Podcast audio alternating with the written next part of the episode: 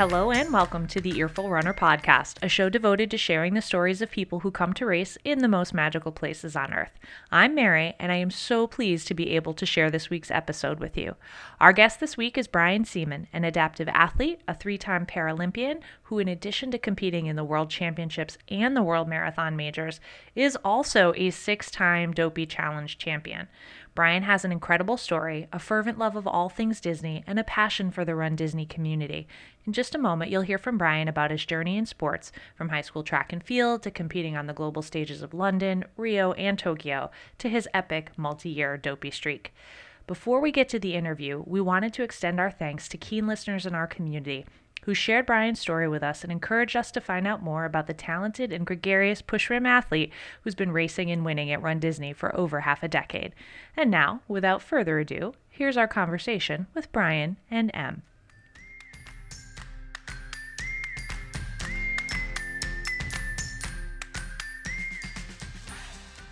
So you are, I think, the most decorated athlete we've yet had the opportunity to chat with. So thank you so much for making time today. Oh, my pleasure. Thanks for having me. It's kind of really exciting. I didn't even know there was a podcast until you reached out. And so now I'm excited to follow along.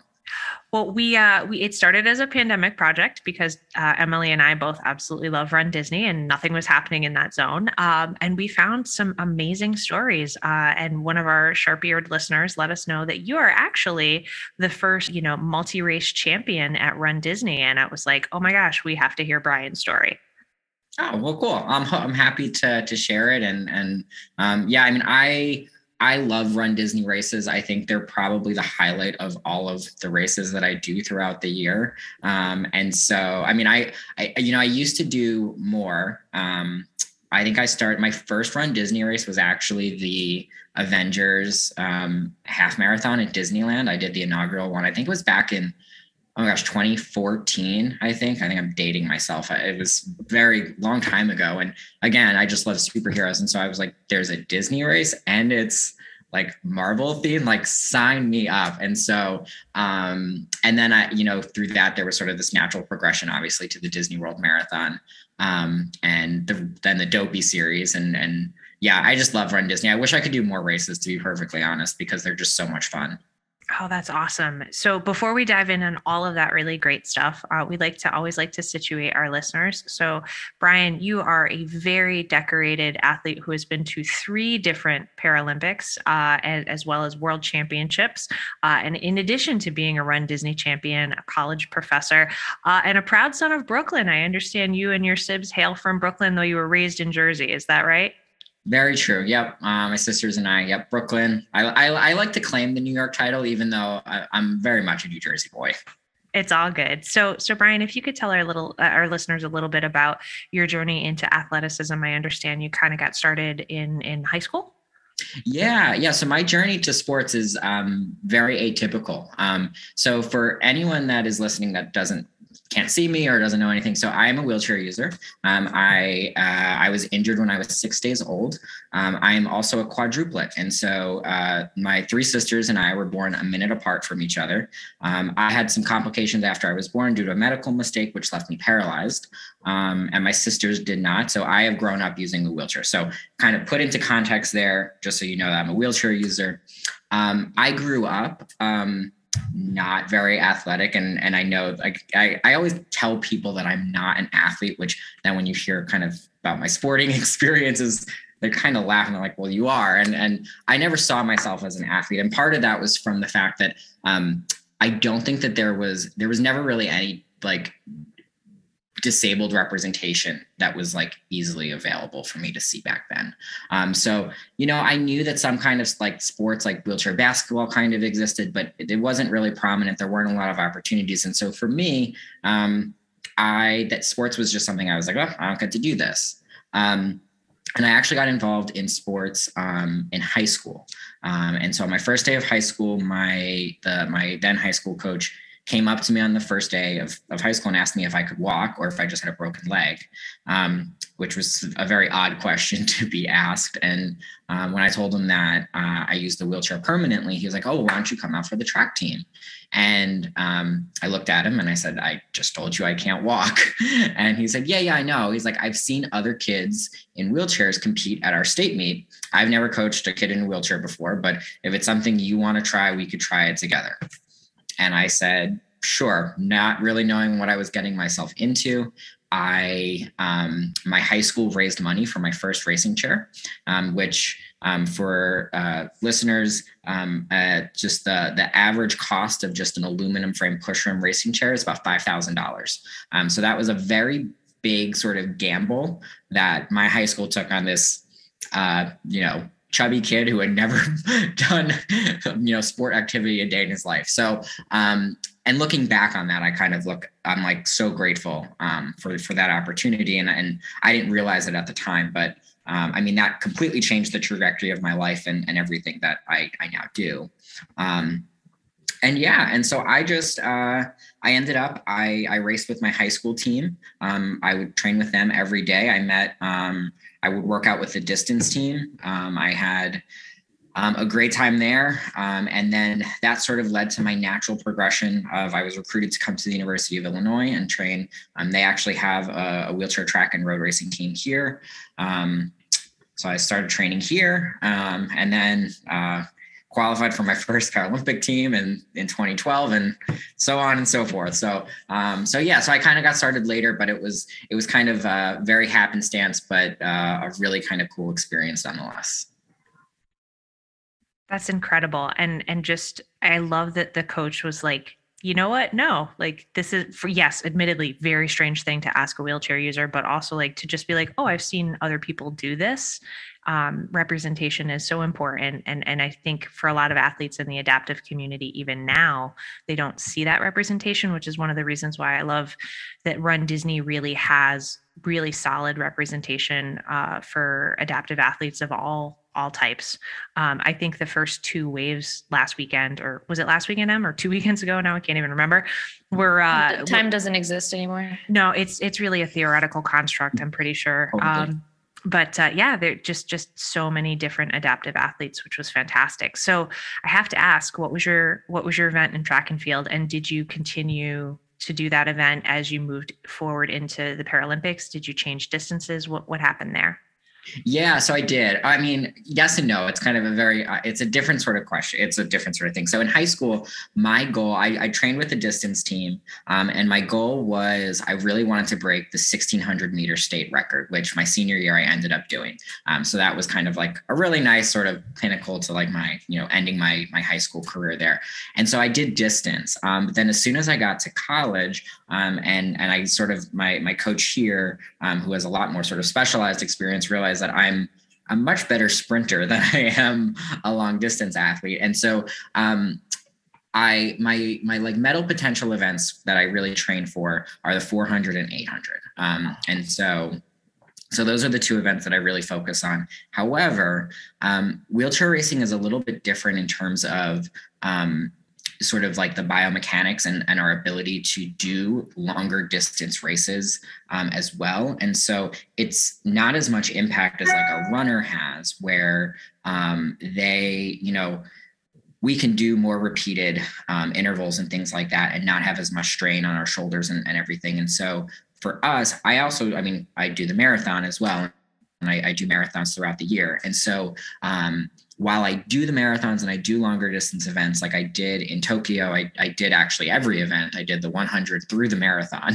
Um, because there was I, I, had qualified and there was I I didn't focus on them, but I was able to do them, and I was like, oh, it's cool.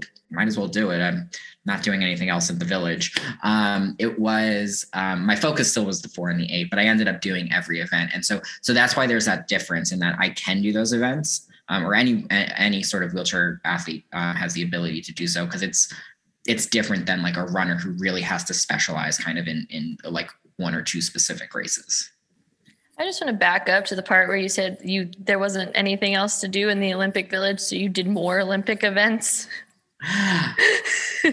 Tokyo was the exception. I normally uh, Tokyo was the exception because of COVID. Um, the village became its own sort of uh, bubble of sorts, um, and so we were much more restricted in terms of what we could do. You could explore the village, but you're there for so long that after a while, it um, you kind of do just want to leave. and so um, if you're going to leave, you might have, the only way you could leave was to do more events. And so um, I was, since I had qualified and, and it was, um, you know, it's good experience. I mean, I love the longer distance races just because there is so much there's so much more tactical racing involved. I mean, the 15 and five, there's, you know, surges and you just, you know, you get in into the pack and, and pack racing is so much fun.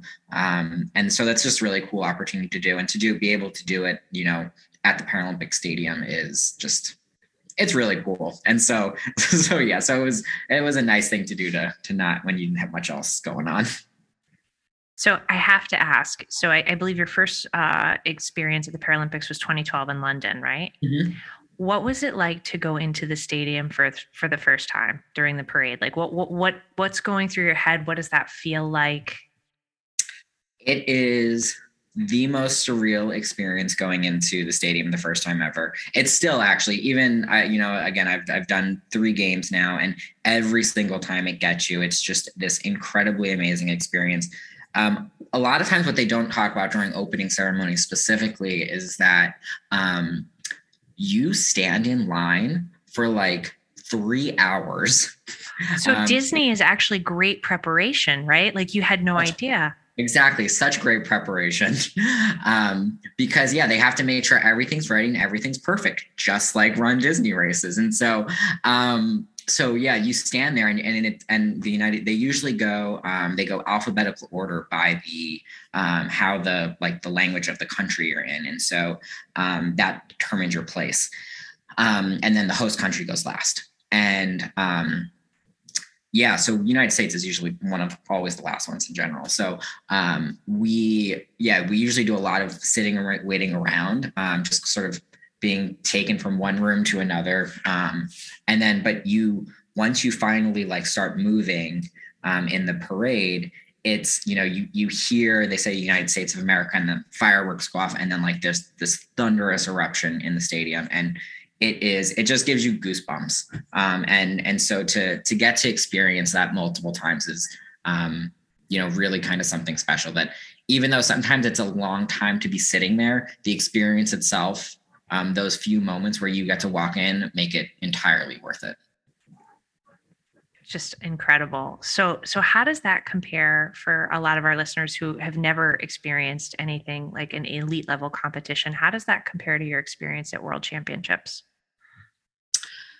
Um, world championships is that you know they it is um, it's it's scaled down but it's still sort of um, a very similar feeling. You know you get to you, anytime I get to wear my my Team USA uniform is is an honor, and and it's something that I I take a lot of pride in, and and I actually um, we usually always get a whole kit of of you know our our uniforms and things, and I will never I don't work out in those. Those are like only my competition gears for when I get to wear it. I, am very particular about it. I, other other people will wear it. Um, they'll train in them, and that's that's totally fine. That's their prerogative. But for me, it's something that's so it's so special and so unique that I, I, I kind of cherish those moments that I do get to put it on um, and and represent our country. And so um, yeah, I World Championships is is, is very much a, similar feeling of just being able to um, you know represent our country and and just uh, you know race fast.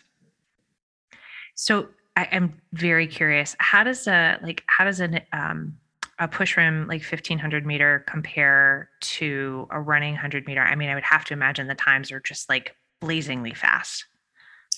Yeah, they are. Then they're getting faster, which is, and as I'm getting older, it's it's getting harder and harder.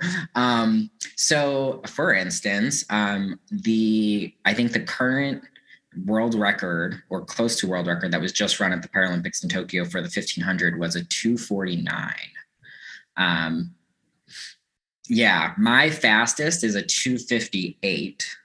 Um, and I mean, even that felt fast. I mean, the times that were run, I was in shock. Like I, we all, a bunch of my teammates and I, we were looking, we were like, oh my God, now we have to go hit these times.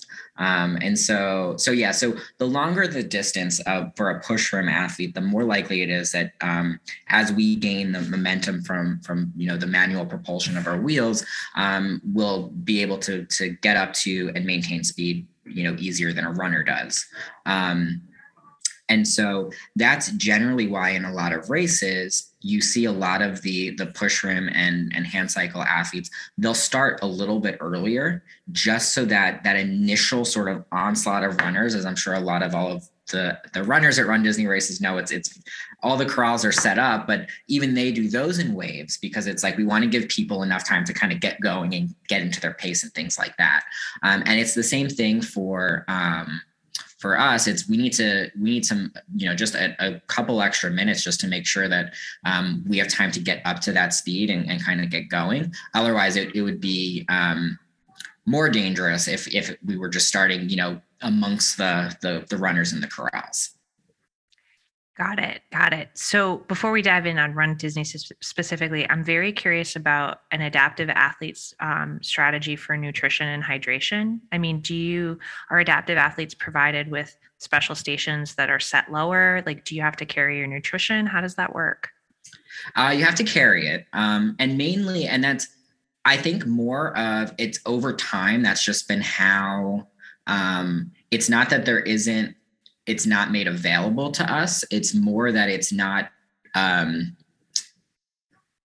it's just not convenient if you're pushing because um, in in uh, you know you you then have to stop um, and then it's not very easy to like sit up and like sort we're we're using the gloves that we use to kind of cover our hands and so you can't just you can't grab anything so you'd have to be able to stop take your glove off grab your nutrition and then get going again so so it's more um everyone carry what we do is we carry it on ourselves. And so we'll use some kind of um, like uh, CamelBak or um, i just use like a smaller like a bladder bag like a, I think it's osprey is the brand. Um, just kind of they just have some that just has like some kind of electrolytes in it. Um, other people will put some kind of chew or like um, they'll this is gross. They put like a small dab of like super glue on it and just put it on the frame of their chair so they can just easily get it.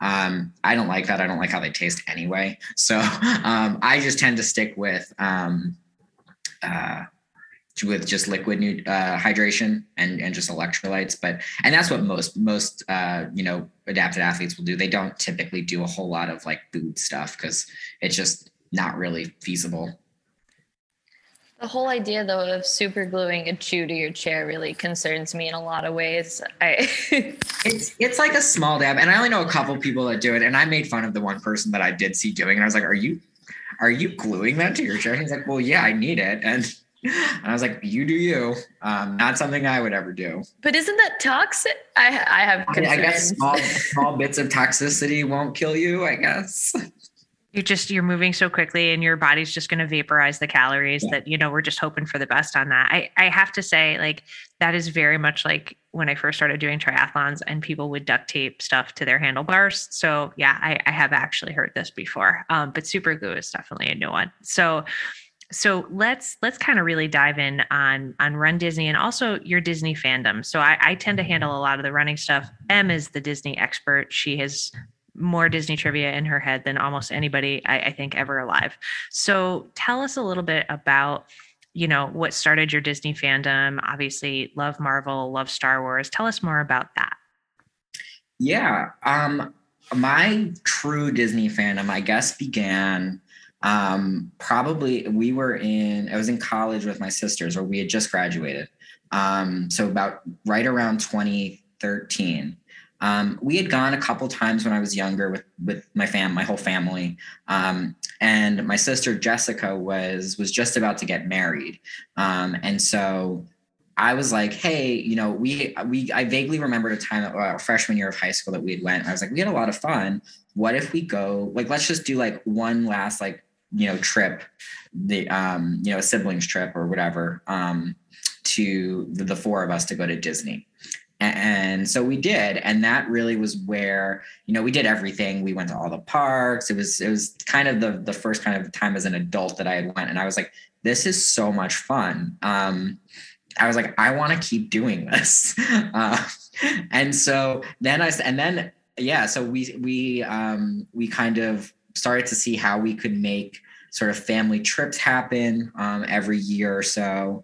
Um, and then that's sort of where then I was like, okay, there's Disney. And then, you know, I found out about Run Disney. I was like, oh my God, I can do I can do racing and Disney. And I was like, this is my mind was just blown um, to like the possibilities. I was like, so that means not only do I get to race, but I get to make a net another trip to Disney and get to say that I'm working as a result of it, which is just awesome.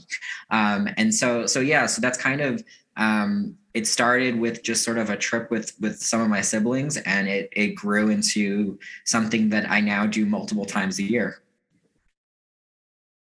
That's that's so cool. So this brings us I think squarely up to your first Avengers half in 2014. So so tell us about that experience and like what you took from that and carried forward into ultimately like your your dopey championship. So big Marvel fan as as I, I said earlier. And so for me, I was like, oh, this is so cool. And it was my first time ever going to Disneyland. So um, I not only got the Disneyland experience, but I got to a race there as well. And so um, I think the thing initially that I liked so much about it was that I could walk to the start of the race. Um, little did I know what the transportation options for Run Disney, the Disney World Marathon races would be like, and that sort of chaos of, of navigating that system. But but yeah, so um, you know, it was the first race that I had, had you know um, had done for Disney, um, and so one, it was just really cool because you got to see. Um, you know, I got to see superheroes and, and go around the parks. Um, but one of the really cool things that I always like um, is that, you know, being one of the first athletes to go through um, sort of down Main Street or even just in the parks um, is really cool. And so for me, like again, I'm at Disneyland for the first time and I get to go and I'm doing this and I'm like, oh my God, this is so cool.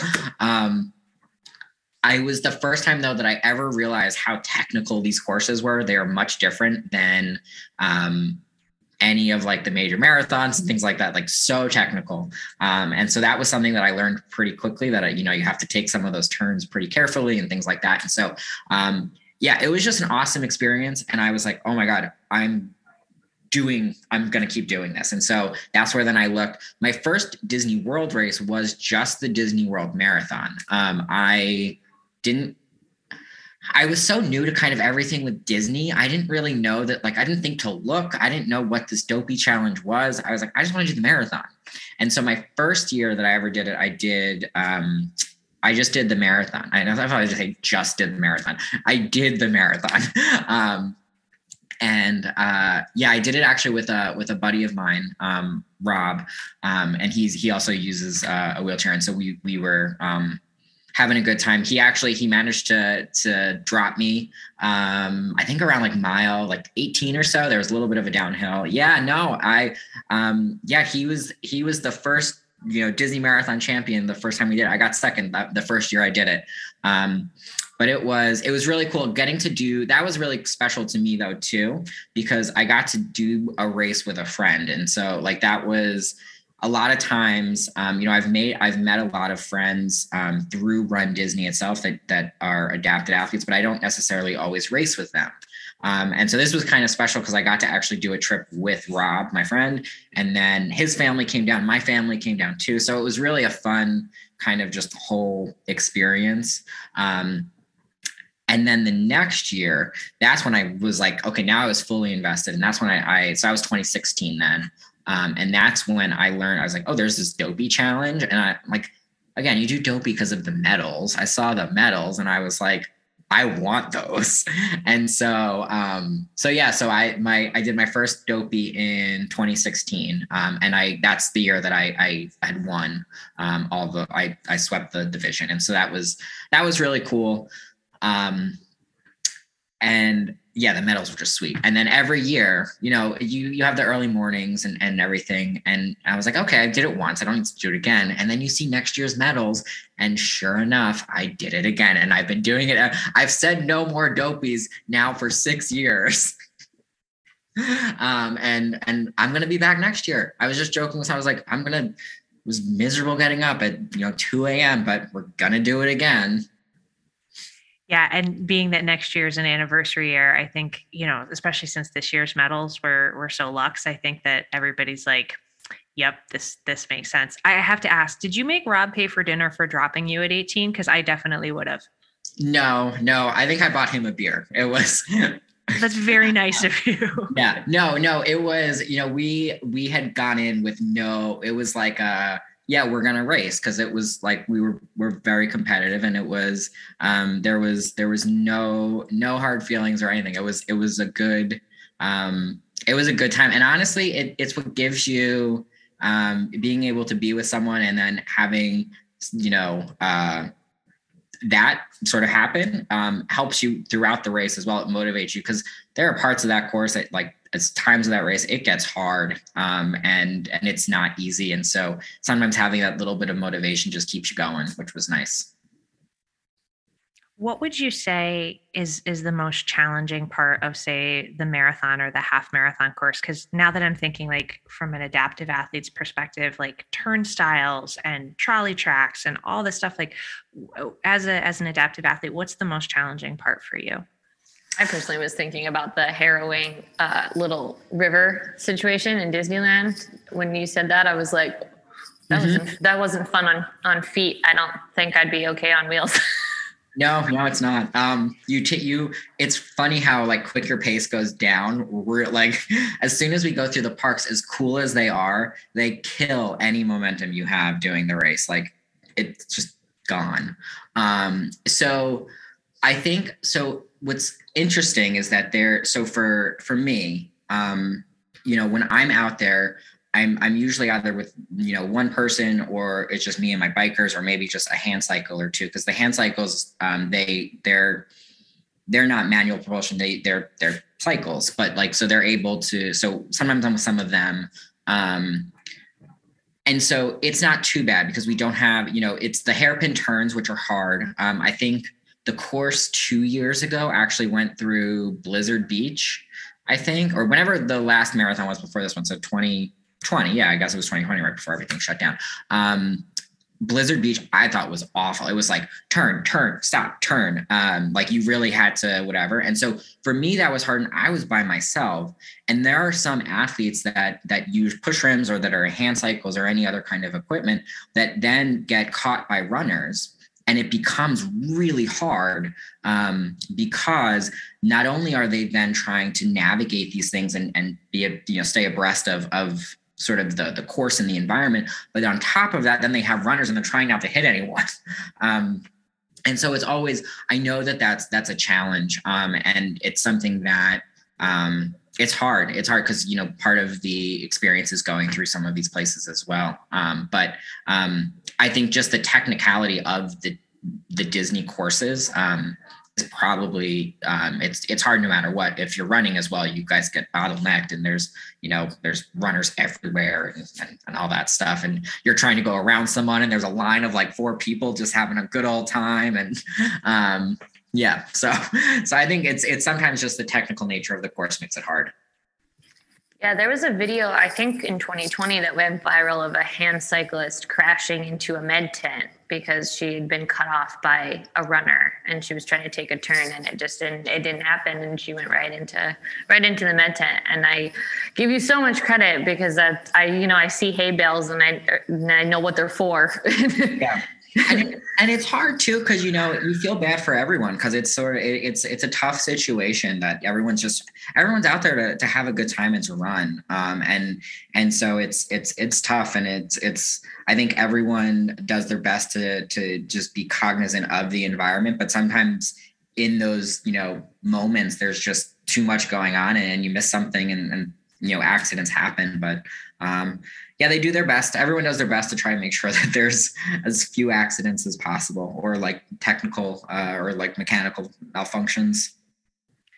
So, so sort of on that front, um, and I know uh, my experience racing, Emily's experience racing, um, we don't typically interact with adaptive athletes unless, you know, like the New York City Marathon, the Achilles start, like we're catching folks much later in the race. Like, could you help our listeners understand like what some of the the, the proper etiquette is if you are an able-bodied athlete who encounters an adaptive athlete to like help keep everybody safe and make sure that everybody has a, a good experience?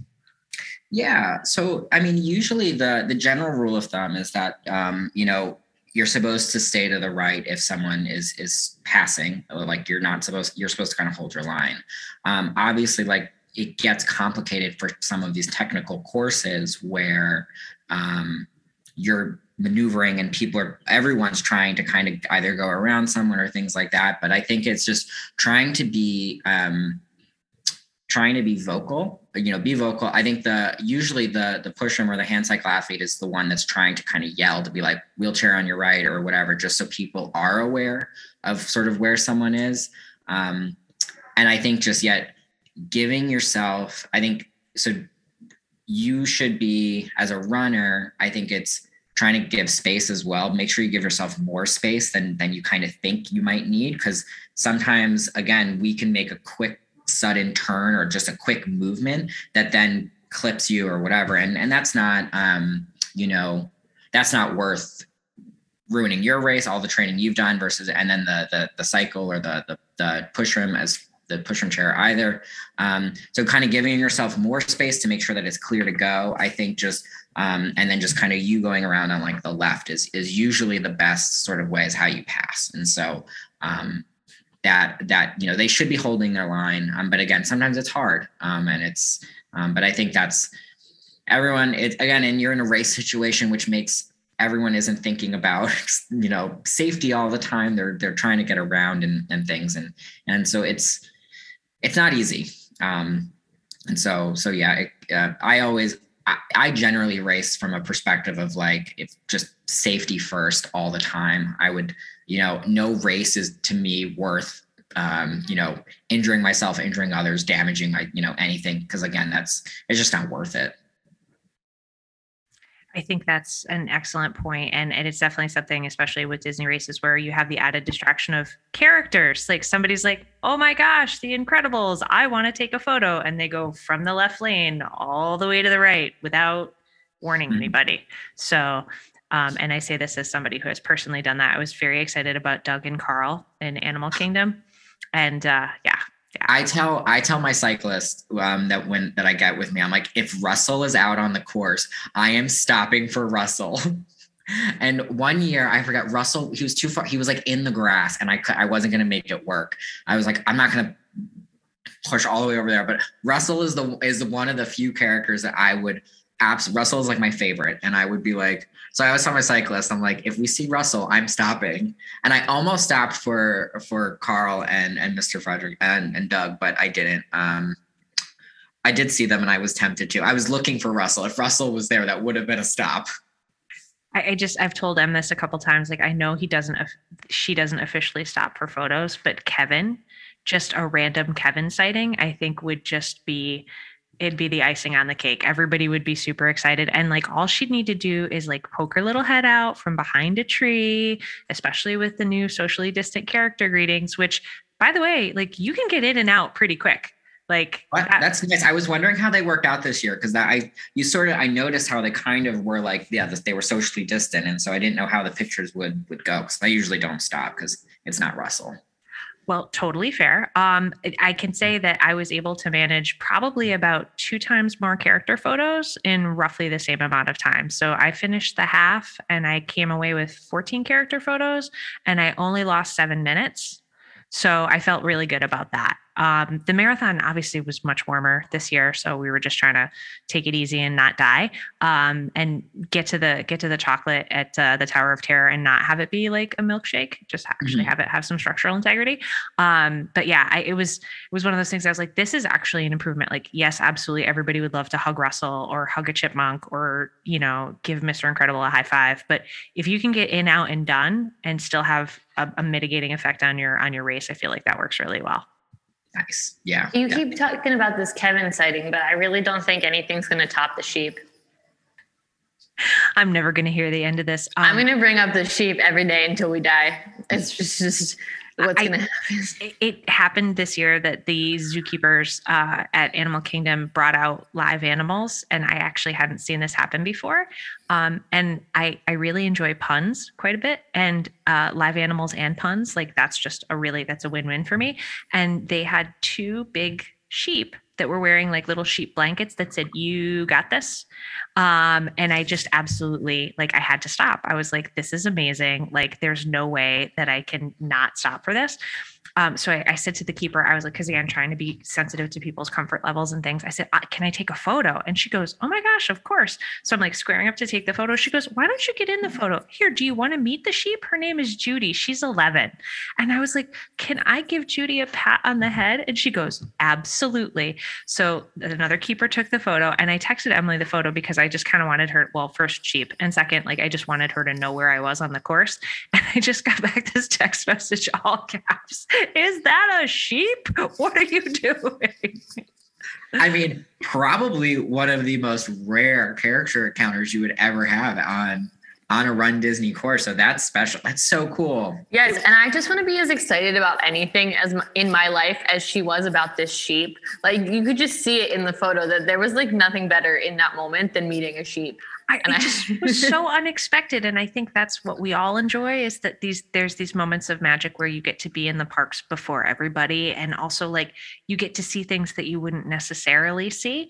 Um, but I think that's you know I, I I, was that's also that that loop by Animal Kingdom is just tough because you're in Animal Kingdom for what seems like five seconds, and then you're back out on that loop. Um, I really felt for the volunteers this year because when I went into Animal Kingdom, they were playing Hakuna Matata, and when I came out, they were playing Hakuna Matata. And I kind of thought that those volunteers probably deserved an award or something because if I had to listen to Hakuna Matata for six hours, I'd probably lose it. I thought a similar sentiment, but about the for the five and the 10K when you're going back into Epcot and they were playing The Magic is Calling, the new like 50th song, which granted I love, but I think hearing that on repeat for like two hours, like the magic is calling over and over again, I would be like, the magic is not calling anymore. the magic is hung up. The magic yes. has had it. yeah. Yeah. I volunteered my first year, 2016, actually at the at the full marathon, and I was stationed in the back lot at Hollywood Studios. And I listened to the same three songs about New York for five hours. Like New York, the Sinatra New York, New York, the New York, New York from On the Town, and Ethel Merman singing City Lights for three for five hours. Oh like God. just on a loop. And everyone running through was like, I'm in New York. This is so great. And I'm like, I've been listening to this song all day. I never want to go to New York again. I was like, I live here and I don't want to go back. so I, I, guess um, before we and we have Emily has uh, what we call our fast fives and our like fun blue sky questions, which we always enjoy. Um, but if if you could talk to any listeners, whether they are able bodied or adaptive athletes or folks who may be considering Run Disney for the first time, what would you share with them about your experience and why they, you know, they should or shouldn't take part? I think the Run Disney experience is one of the best experiences ever at whatever capacity you're able to do. So if you want to do a 5K, do the 5K. If you want to do the marathon, do the marathon. But I also think one of the best things that I love being able to do at this race is that I get to go finish and then cheer people on. Cheering for runners is probably my favorite thing to do that I can't wait till I finish like racing because I love it. I lo- I will sit in Epcot at the end of the marathon and just wait till the last runner comes through. Like it is my favorite thing to do in the entire world. Like I go back, I shower, and then I go back and I sit in line and I just cheer everyone. It is my favorite thing. I usually say dumb things. I have my medals on and I'm like, look, these are waiting for you and all this fun stuff. It so not only should you do it because it's so much fun and honestly one of like the best experiences ever. Um, make sure you plan some time to go cheer as well because it's really you get so much out of it and then the runners you get to see how much they appreciate um, sort of that little extra bit of support as well and so so not only go run but go cheer because that's really important I would agree with that. This was the first year I got to stand on Main Street and cheer during the marathon, and I had the best time. I was so it was so great to see everybody be so excited to come down Main Street and see the castle for the first time.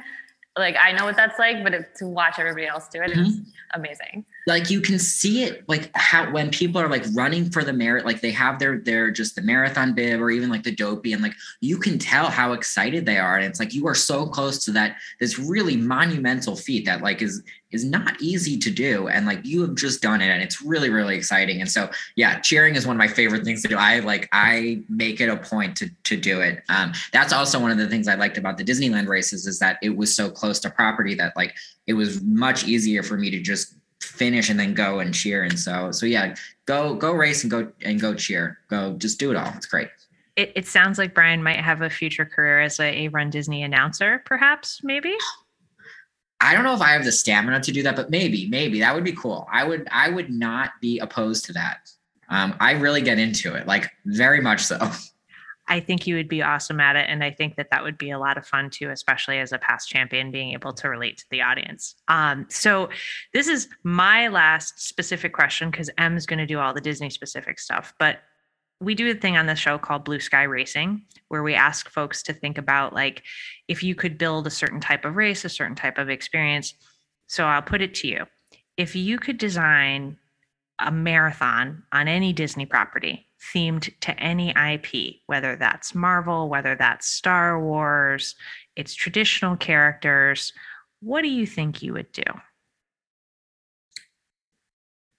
you know my gut instinct is is to say marvel but i've done marvel and so i very much love all i mean any disney animation studios movie i think in general i think an entire race with those specific like you if it's themed somehow throughout all of the different lands that that disney animation has created I think would be so cool.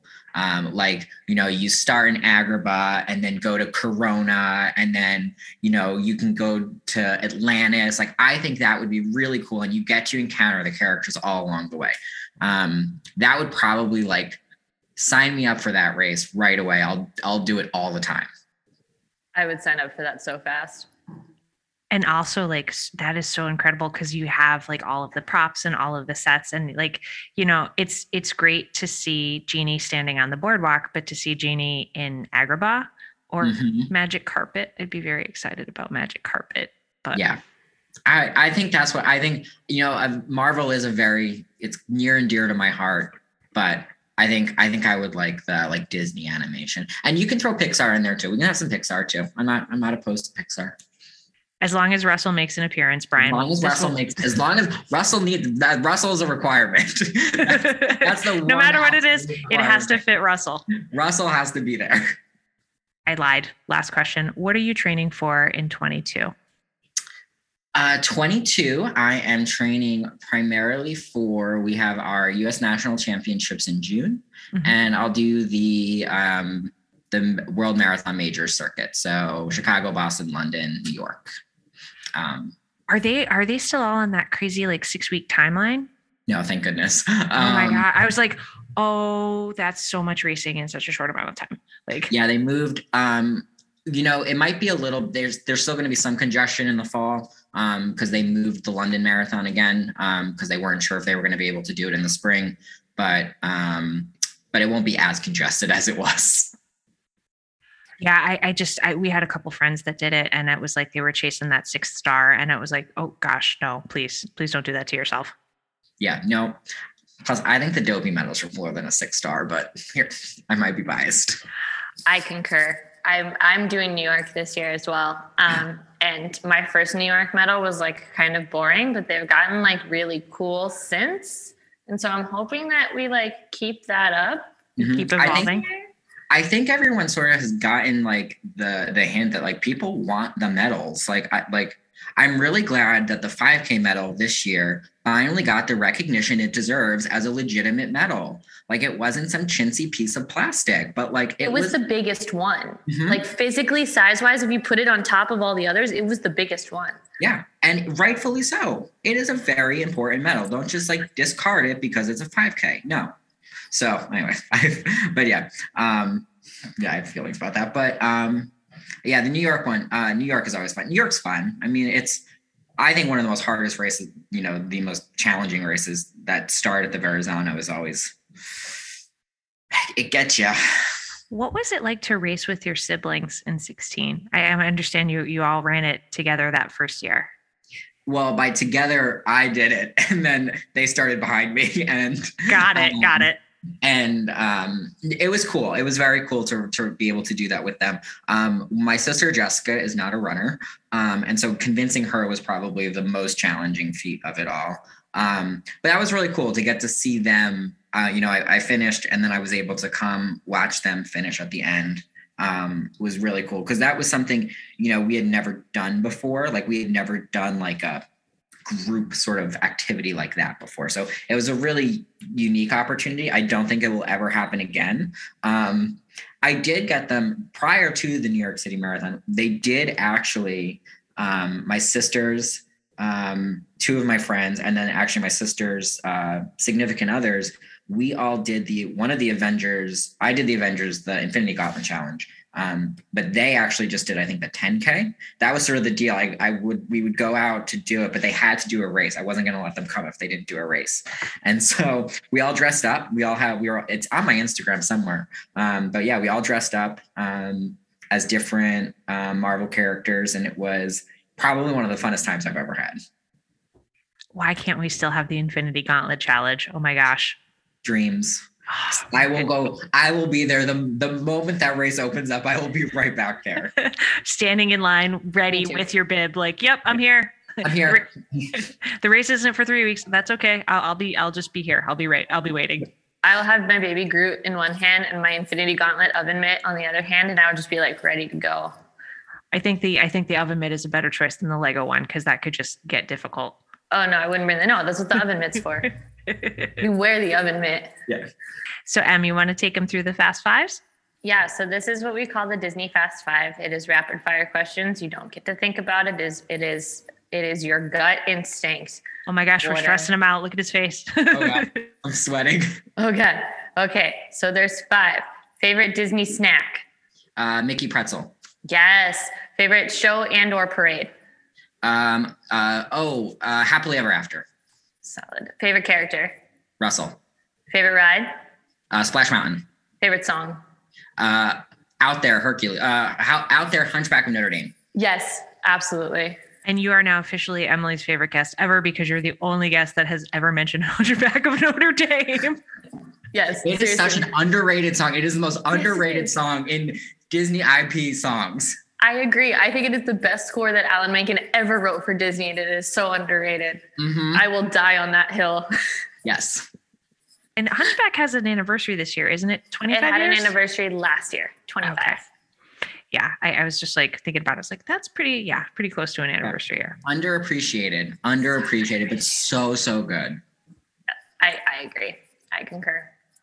So, Brian, if our listeners want to follow along with your athleticism, your activism, any of your Disney and or Marvel and or Star Wars related adventures, where can they find more about you?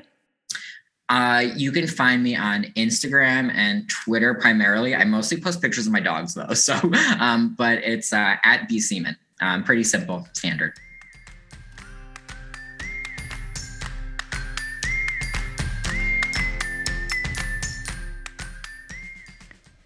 What an awesome story. Thank you, Brian, for taking the time to share it with us, and we can't wait to see you at a Run Disney finish line soon.